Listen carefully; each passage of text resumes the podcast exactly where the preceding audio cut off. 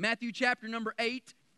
And we're going to start in verse number 5. And the Bible says, And when he had entered, Jesus had entered Capernaum, a centurion came forward to him, appealing to him, Lord, my servant is lying paralyzed at home, suffering terribly. And he said to him, I will come and heal him. But the centurion replied, Lord, I am not worthy to have you come under my roof, but only say the word, and my servant will be healed. For I too am a man under authority, with soldiers under me. And I say to one, Go, and he goes. And I say to another, Come, and he comes. And to my servant, Do this, and he does it. And when Jesus heard this, he marveled and said to those who followed him, Truly I tell you, with no one in Israel have I found such faith. I tell you, many will come from the east and to the west and recline at the table of Abraham, Isaac, and Jacob in the kingdom of heaven, while the sons of the kingdom will be thrown into outer darkness in a place where there will be weeping and gnashing of teeth. And the centurion said to Jesus, Go, let it be, or, and excuse me, and the centurion Jesus said, Go, let it be done for you as you have believed. And the servant was healed from that very moment. Now, I the title of this sermon this morning, The Entry, because there's a time when you are in the boat and you find the place where you're going to dive and you got to get out of the boat. And there's two standard types of entry that you do in scuba diving. One is called the seated entry, and that's where you sit on the edge of the boat, you put your hand on your goggles so they don't fall off, and you hold your BCD here, and you fall off backwards into the water. Have y'all seen that? Say, oh, yeah. Then there's the other kind of entry when you walk to the edge of the boat and you simply do the standing or step off entry. And that's where you put your hands over your goggles like this so you don't lose them in you this. And you just take a big step and you jump off into the water. Well, there's two different types of main entries here that they did. And so we're going to talk about this. And as we begin to talk about this entry, they're both two proper entries that take place when you go to scuba diving. And they'll both bring about the desired results. You get to go to the bottom of the ocean, you get to go scuba diving, and the result is you get to experience a whole nother world. Well, I bring this passage of scripture up in Matthew chapter 8, and I said I also wanted to read Luke chapter number 7. So let's read Luke chapter number 7 right quick. And I know I mentioned 5 earlier, but I was wrong. It's chapter 7. Luke chapter number 7, verse 1 through 10. And it said, After he had finished all these sayings in the hearing of the people, he entered Capernaum. And now a centurion who had a servant was sick and at the point of death, who was highly valued by him. And the centurion heard about Jesus. He sent the elders of the Jews asking him to come heal his servant. And when they came to Jesus, they pleaded with him earnestly, saying, He who is worthy to have you, he is worthy to have you do this for him, because he loves our nation, and he is the one who built our synagogue. And Jesus went with them. For he was not far off from the house, and the centurion sent friends out, saying to him, Lord, do not trouble yourself, for I am not worthy to have you come under my roof. Therefore, I, I, did not presume for you to come to me. But just say the word and let my servant be healed. For I too am a man set under authority with soldiers under me. I say to one, Go, and he goes, and another, Come, and he comes. And to my servant, Do this, and he does it. And when Jesus heard these things, again he marveled at him. And turning to the crowd that followed, he said, said to them, I tell you, I have not seen such great faith in all of Israel. And when those who had been sent returned to the house, they found the servant well. And so we're at the same city where Jesus did the healing, where they lowered a man through the roof that we talked about a couple weeks ago in the message, The Descent. We're in that same city. The population is the exact same. It's about, uh, within the whole city limits, there's about 1,500 people in that actual city, city part. There's probably about 150 or 200 people. Remember the small houses that we talked about where Jesus would have done his ministry? Well, Jesus is walking back into this same city. This is shortly after he did the Sermon on the Mount. And the, the, the, the, art, the, the account of the centurion comes to him. And now, as we begin this message, we talked about the two different types of, of entries a second ago. Well, did you notice the two differences in the scriptures that we just read? The first scripture in Matthew, we began to read, and it says, The centurion himself came to Jesus and said, Come and heal my servant. It goes on to say, I have not found such great faith in all of Israel. Jesus marveled, the servant was healed. The account in Luke said that the centurion went to the elders, and the elders went to Jesus, and the elders said, Jesus, he is not worthy to have you come under his roof, or, or, Jesus, this man is worthy for you to come to him because he did all these great things. He built the great synagogues of the area. Then, as Jesus approached the house, the centurion, the Bible says, sent out um, servant or friends to him to say, Jesus, he is not worthy to have you come under his roof. He, he is a man under authority. And he says, Go to one goes, and one comes, and he comes. And so he comes all back to these things. And so the servant ended up being healed, and Jesus marveled at his faith. Well, the reason I, I entitled this um, scripture, the, the title of this message, the entry, and we did the two different types of entry because there are clearly, this is the same passage, but there are two different accounts of what happened here. Do, do we all catch this? Some of you guys are like, oh, I never caught that before in my life. Well, as we begin to study this, the first thing I want us to do is to reconcile these accounts. Is to reconcile these accounts because as we reconcile these accounts, we're going to find this is the same thing going on at the same place at the same time, and we're going to get on the same page before we go underwater. Because the main thing about going on a scuba diving trip is you got to be on the same page of the people you're diving with because if you're not, somebody can drown.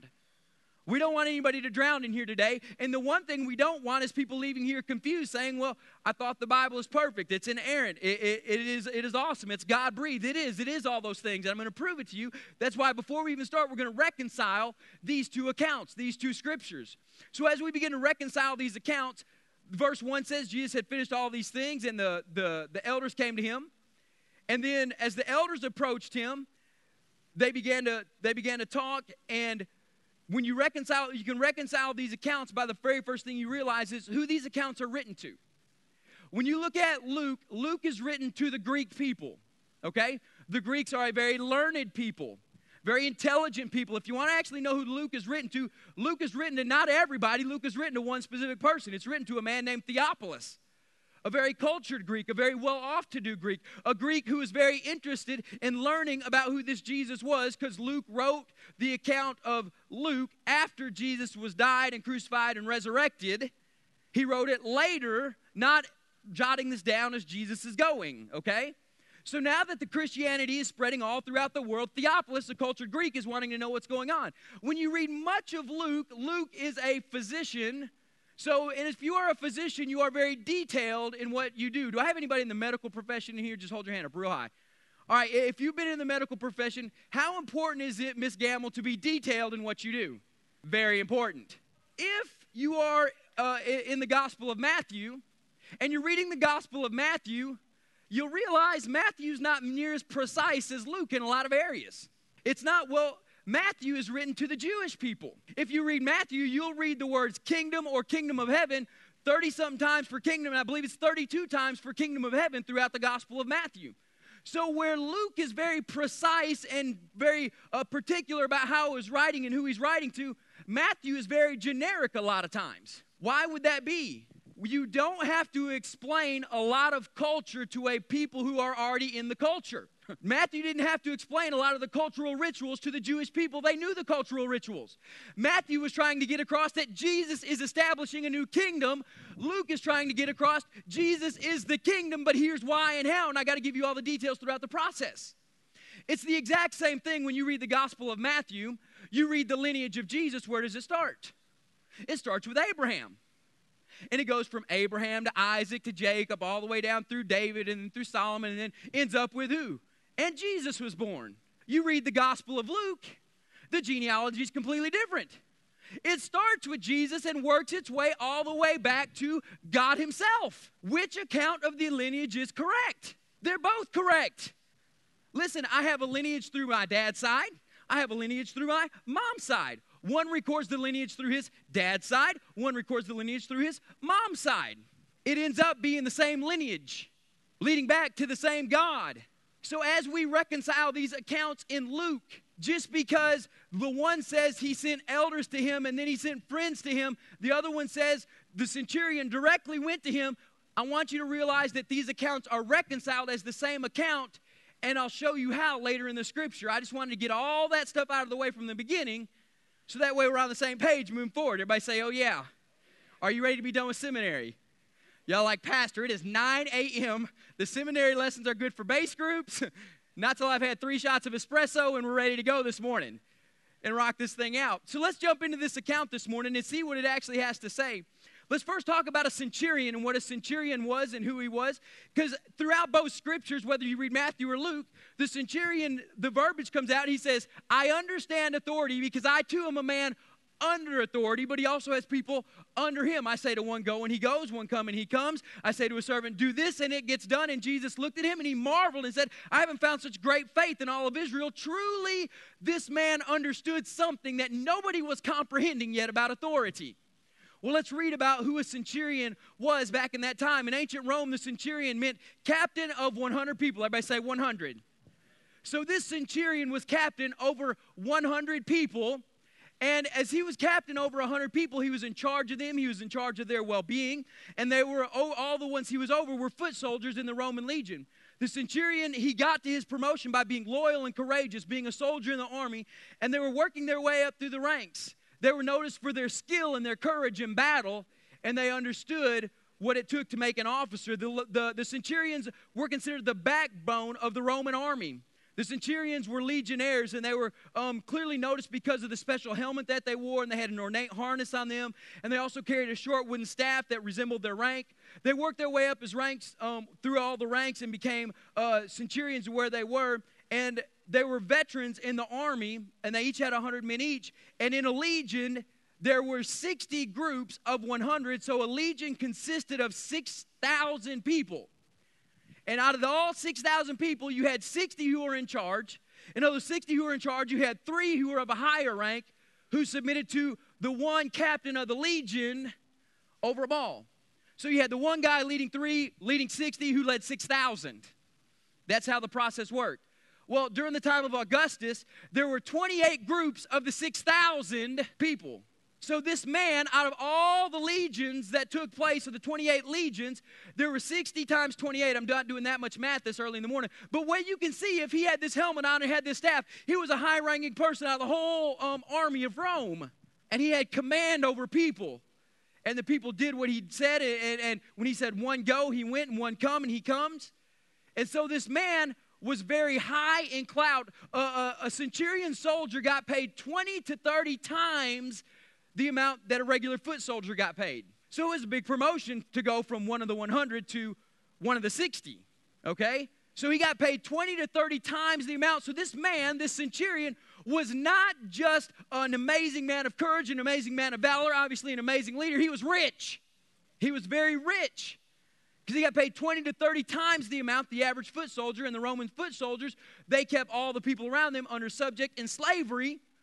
But there's something a little bit different about this centurion here in Capernaum. Because when the elders went to Jesus, they began to brag on how great this man was to the Jewish people.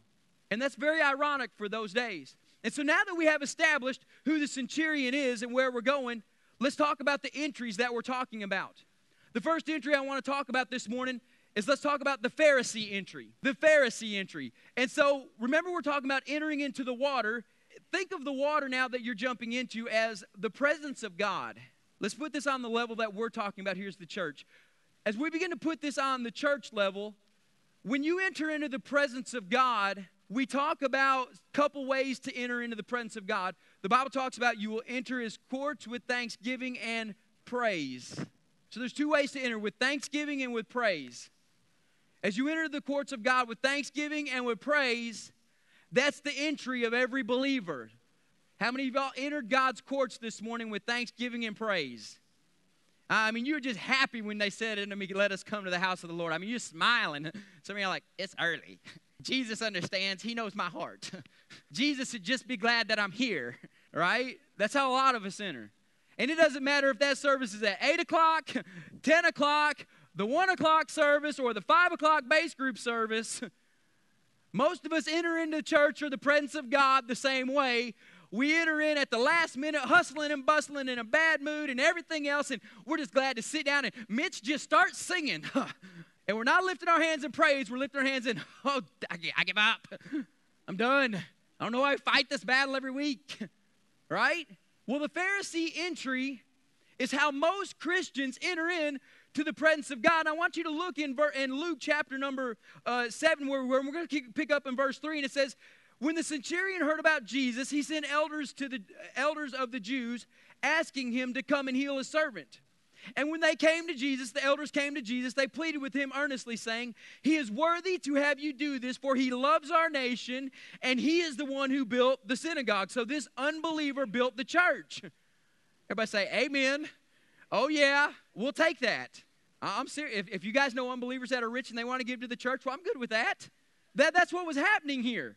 So this unbeliever who was very generous gave to the church, and he built their synagogues. Now, listen to how the Pharisees enter the presence of Jesus. They walk into the presence of Jesus saying, He is worthy for you to do this for Him. He loves our nation, and He built our synagogue. Notice when we talked about the two proper entries, we had the seated entry where you fall back, we had the, the, the step off entry where you jump in. Nowhere in that did I say there was something called the cannonball entry where you run and jump and grab your feet and you splash in the middle, make a biggest splash possible. But most of the time we enter into the presence of God like that is, oh God, here I am. It's me again. I'm coming into your presence. God, I got a problem. God, I did so good this week. I didn't cuss out my neighbor.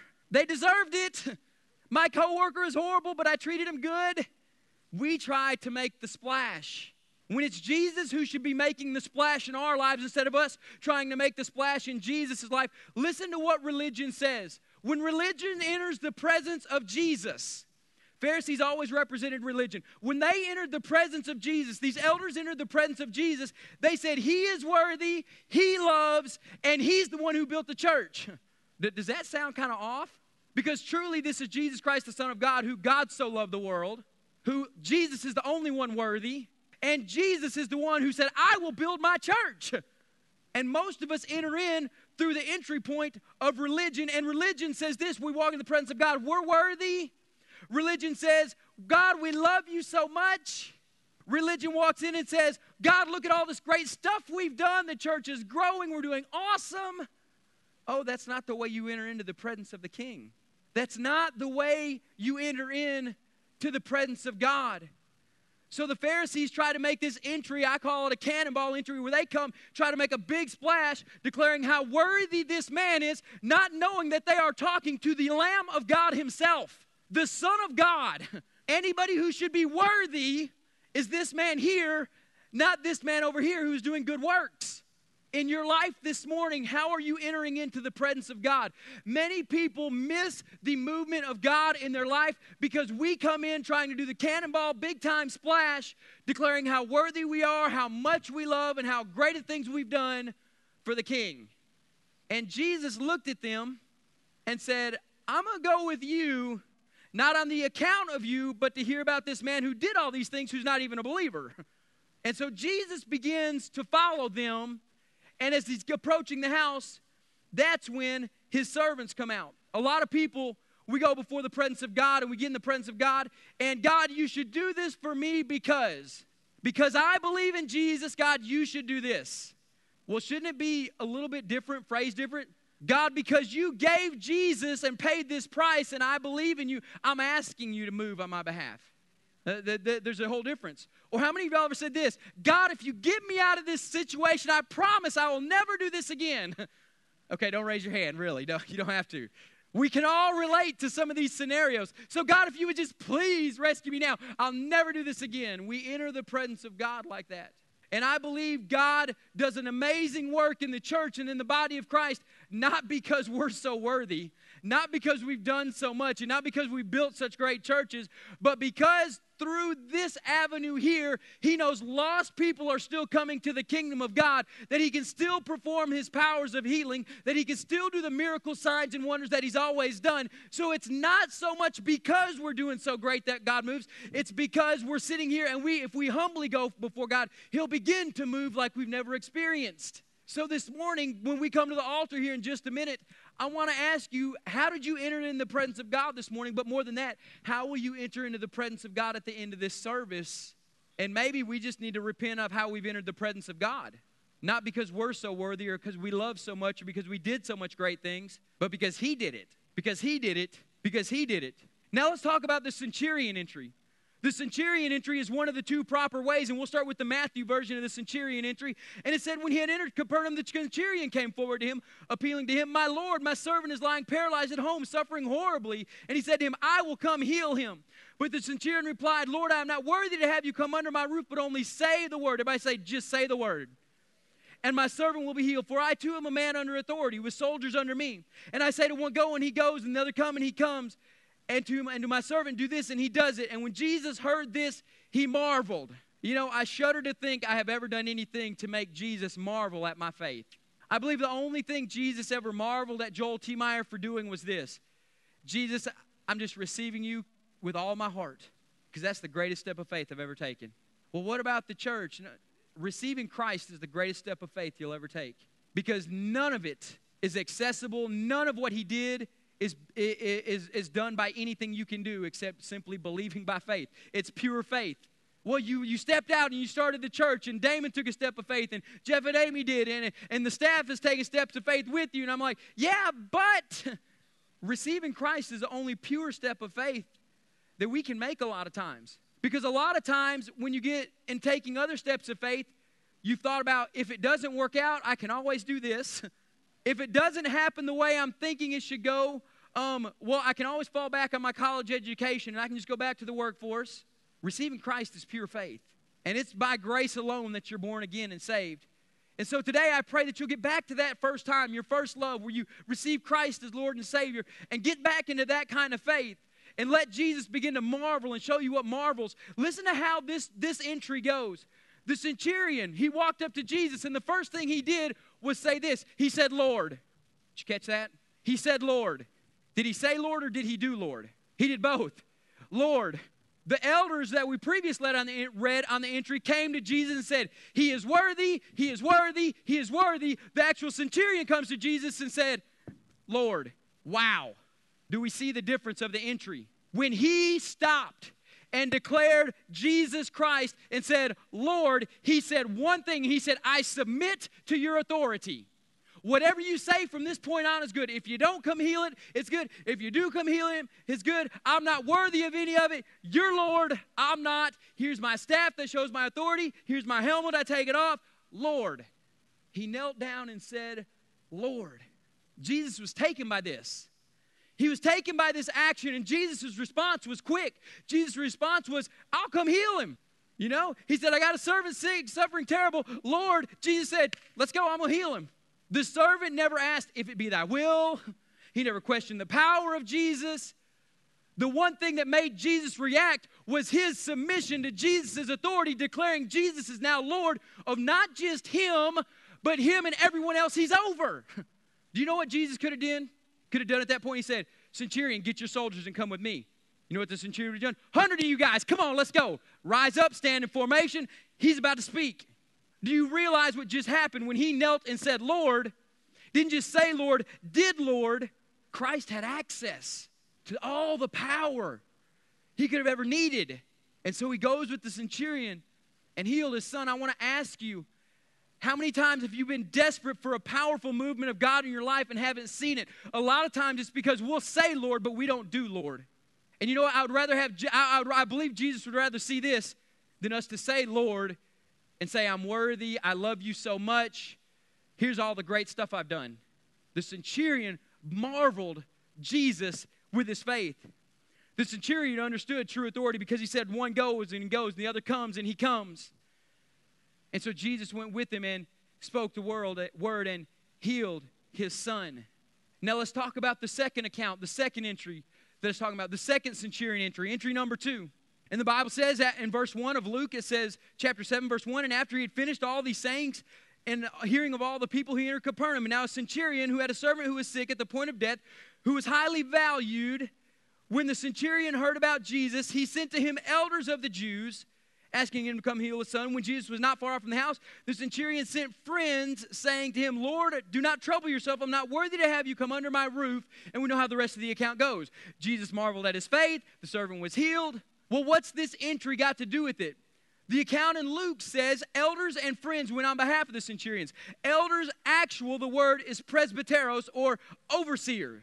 It is the word presbyteros or overseer. Now, this is important because if you were a non Jew, the only way you could get into the presence of God was access through the elders, overseers, or the, the priesthood that was in place. The man knew how to approach authority. The centurion says, I'm not Jewish. I'm not, I'm a Roman soldier. I have no Jewish heritage, no Jewish roots. I have no right to come before their God but I do know how to get access to their God. So I'm going to go by the standard of authority. So he said, I'm going to send the elders to go speak on the behalf of the man of God who's walking in because even the pre or the, the Pharisees regarded him as a prophet, and prophets heard from God. So when he said, Go to the elders, and he went to the elders, and the elders went to Jesus, he was taking proper access and going through proper authority to get into the presence of God Almighty. The Bible says that when Jesus died, the veil was torn from top to bottom, and there was access for everyone to come into the presence of God Almighty. And all the church said, Oh, yeah. And so now that everybody can come into the presence of God Almighty, you can all come, but how are you entering? With praise and thanksgiving and worship? Or the way the Pharisees did, or the way the centurion did, through proper channels. Jesus not far from the centurion's house. The centurion sees Jesus coming. The Bible says he sends out friends. The actual term, when you look this up in, in the, in the Greek, it means this it means associates.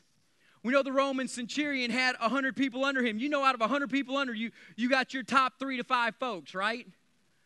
That will discharge your orders to everybody else. So, those associates this top people who were definitely with him, with this servant who the Bible says was highly valued. And this highly valued servant was about to die. He's going to stay here with the servant. The centurions, uh, the, Jesus is coming. The centurion sends out five of his, uh, it's not five, I just say five, sends out his associates to Jesus. And when he sends them out to Jesus, Jesus stops and he said, Listen, now listen to the phraseology of this. This is key right here. Not only did the centurion understand authority, but the people under him understood authority. Listen how they speak.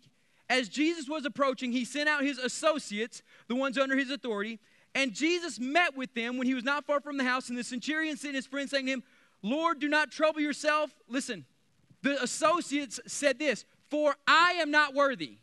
The associates were speaking as if they were the centurion himself. The associates go on to say, Lord, do not trouble yourself, for I am not worthy to have you come under my roof. Therefore, I did not presume to come to you, but say the word and let my servant be healed. For I too, notice in American culture, we don't do that. In the American culture, if I was speaking on behalf of you, it's like, hey, um, listen, bro, Damon said, Damon said, Damon said. But if I'm under Damon's authority and Damon said, go speak for me, I can say this I'm telling you, and that person knows, Damon said it, I'm just the middleman. They understood authority so much that when the centurion said it, they were walking in the power of the centurion himself. So now get this. The centurion understood authority so much that the centurion sent proper access to the elders. The elders went to Jesus, got Jesus coming, so the presence of God is coming. The centurion knows I'm not worthy to have God come into my house. Everybody said, Amen. The only reason you're worthy is the blood of Jesus for God to do anything in your life. And so we're not worthy, so I'm going to send out my associates, and they're going to speak just like they're the centurion. And Jesus again marveled and said, I have not found such great faith. I believe he is more saying, I have not found somebody who has understood authority so properly. And the Bible says he spoke the word, and when the, by the time the friends returned, they was actually healed. Here's where we're going to dive deeper. As we dive deeper this morning, the centurion did not get to the rank he was by rebelling, but by understanding authority. The whole point of this miracle and the deeper level of understanding is the level of authority that God wants us to walk in. When authority is understood, Christ has freedom to move. Listen to this authority understands proper approach to God. I know we're called friends of God, I know we're called sons of God. But the way American sons approach their father is not the way that biblical sons approach biblical fathers. And so when you approach God the Father, I want you to approach Him through the proper channels, through the blood of Jesus Christ, through the blood that forgave you of your sins. And as you begin to wash through the water of the Word of God, you can enter the holy place of God Almighty, where the table of showbread or the bread of Jesus sits, where the, where the lampstand is over here, where the light of God is shining, where the altar of incense is here, where you begin to pray and offer up prayers before God the Father. And then the curtain begins to open, and you can walk into the very presence of God Himself because you've been forgiven. You You've been washed. You've been with the bread of life. You've been illuminated by the word of God. You've offered your prayers to God. And now you're into the place where God can speak to you all by Himself, you and Him alone, the proper channels of going before God Almighty. And that's how we should enter a worship service every time we enter. Authority understands submission or the ability to recognize who you are in authority under. A lot of people in the United States of America have a big issue with authority. I'll give you one great example. I'll say Four words. President of the United States. United States, one word. Five words. President of the United States. I say that word in Texas, most people cringe. We cringe, and here's why because we don't like authority, we don't understand authority, we don't want to respect him because we disagree with him. We're wrong. It says to honor those who are in authority. I don't got to like what he does, but I'm going to honor the position and pray for the man in it. We hate authority in America. We love it as long as it's going our way, but as soon as it doesn't, we rebel against it. Now, listen, the Bible, we can't be that way. And if we can't be that way towards God, we can't be that way towards the offices God has set up. We continue to say, one nation under God, but yet we rebel against the office God set up and the man God put in it. God didn't put that man in there. You voted him in and you say you're a believer. I didn't vote for him. America as a whole didn't. We're one nation under him. I'll argue you all day. The problem is the church doesn't pray and honor the offices God has put in place because we don't know how to approach God Himself. It's time that we begin to honor God in a way wanting to be honored. Authority enables you to go, do, and live in confidence. The associates spoke as if they were the centurion themselves. How many of you have ever spoke as if you were Jesus himself? I mean, dude, that's a big statement. There are very seldom times that I've ever spoke with such confidence as, as Jesus himself that I known known be I known. And I'll give you an example. Well, Pastor, you preach every Sunday morning. Yeah, but what I just said about the president, I knew I'd make 99% of y'all mad. And I was worried about saying it. That's not speaking with the confidence of Jesus. Jesus gave a blood discourse that says, Eat my body, drink my blood. Several of the people left. He looked at the 12 and says, What, you gonna leave too? I don't care. I may speak boldly, but I don't speak with that confidence. But when you understand authority, you'll go, do, and live in a confidence that you've never had before. Where authority is understood, power is operated in. The church is powerless in a lot of ways today because we don't operate under authority. Under the authority of God, under the God ordained authority the, in the churches, under the authority of the people we work under physically in the workplace. How many of y'all have ever had a horrible boss? You've had a horrible boss. And you honored him to his face, but you went home and cursed him to your husband or your wife we got to start understanding authority. I'll never forget, I asked my dad one time, Dad, why don't you just quit that current job that you were in at that time? Why don't you just quit and go find something else? And his answer me with this. He answered me like this, and he said, I'm going to honor where God's got me. And I said, But dad, he's not a godly man. He's not a believing person. He said, Did you ever know that God may have set that whole company up just to employ me at this one point in my life? So I'm going to honor the place God has me. That changed my life changed my life when he told me that because he understood authority that I didn't understand at the time.